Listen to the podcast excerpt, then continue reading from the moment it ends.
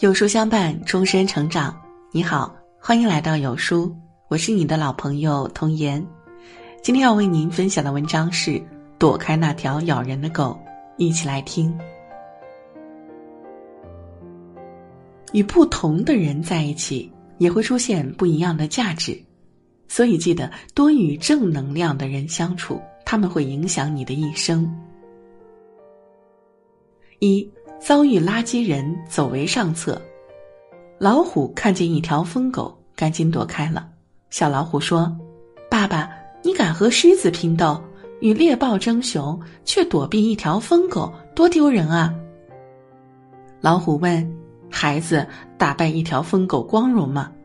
小老虎摇摇头：“让疯狗咬一口，倒霉不？”小老虎点点头。既然如此。咱们干嘛要去招惹一条疯狗呢？不是什么人都配做你的对手，不要与那些没有素质的人争辩，微微一笑，远离他，不要让他咬到你。这个必须看明白，因为许多人正在和疯狗斗。一对情侣晚上在餐馆吃饭，漂亮女友被隔壁桌醉汉吹口哨，他说：“反正吃完了，咱走吧。”女友说：“你怎么这么怂啊？是不是男人？”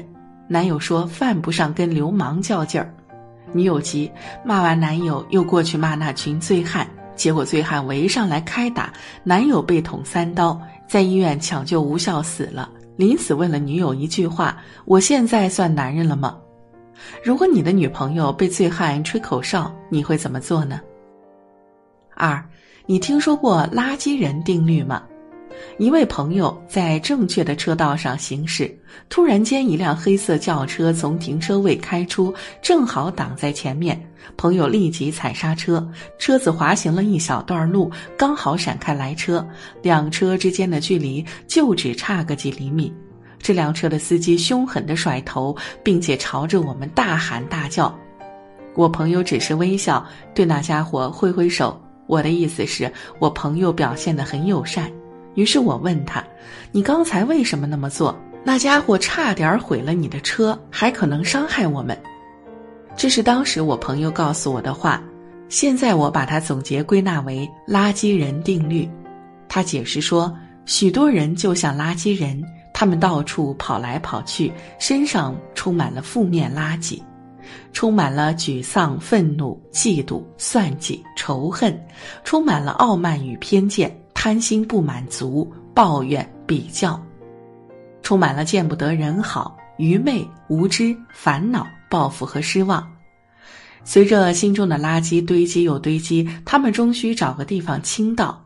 有时候我们刚好碰上了，垃圾就往我们身上丢，所以无需介意，只要微笑、挥挥手，远离他们，然后继续走我们自己的路就行。千万别将他们的负面垃圾接收，再扩散给我们的家人、朋友、同事或其他路人。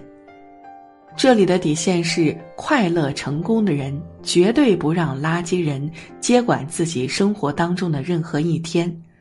人生短暂，绝对不要浪费心思和精力在这些事儿上。生活中遇到有人这样的对待你，你就一笑而过。最好境界。谁会和垃圾一般见识？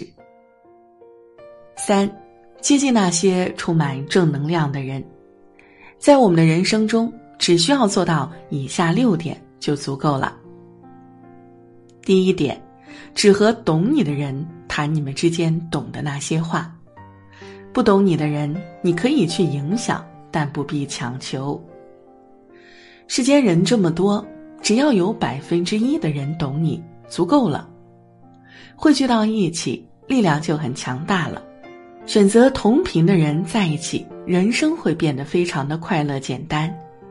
第二点，听到我们不懂的东西和不理解的事物，我们需要随时保持一颗初心，去探索和接纳。在我们的生命中，只需做我们自己。喜欢你的人自然喜欢你，不喜欢的人就让他在那里吧。我们不要怨恨，不要沮丧，不要恐惧，接纳一切的发生，从此人生云淡风轻，在懂你的人群中散步，尽享喜悦。第三点，去靠近一个给你正能量的人。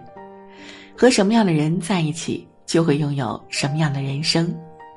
有人说，想要了解一个人，就去看看他的朋友。一个人的三观如何，一般说来，一半来自他汲取的知识与接触的社会，另一半则来自家庭与朋友。然而，更多时候，后者更具有直接引导作用。简单说来，你和什么样的人在一起，就会拥有什么样的人生。第四点，不要在负能量的人身上浪费时间。有人先天是乐观向上的，当身边出现越来越多的负能量的人时，你会发现他很快就会显示出一副疲惫的状态。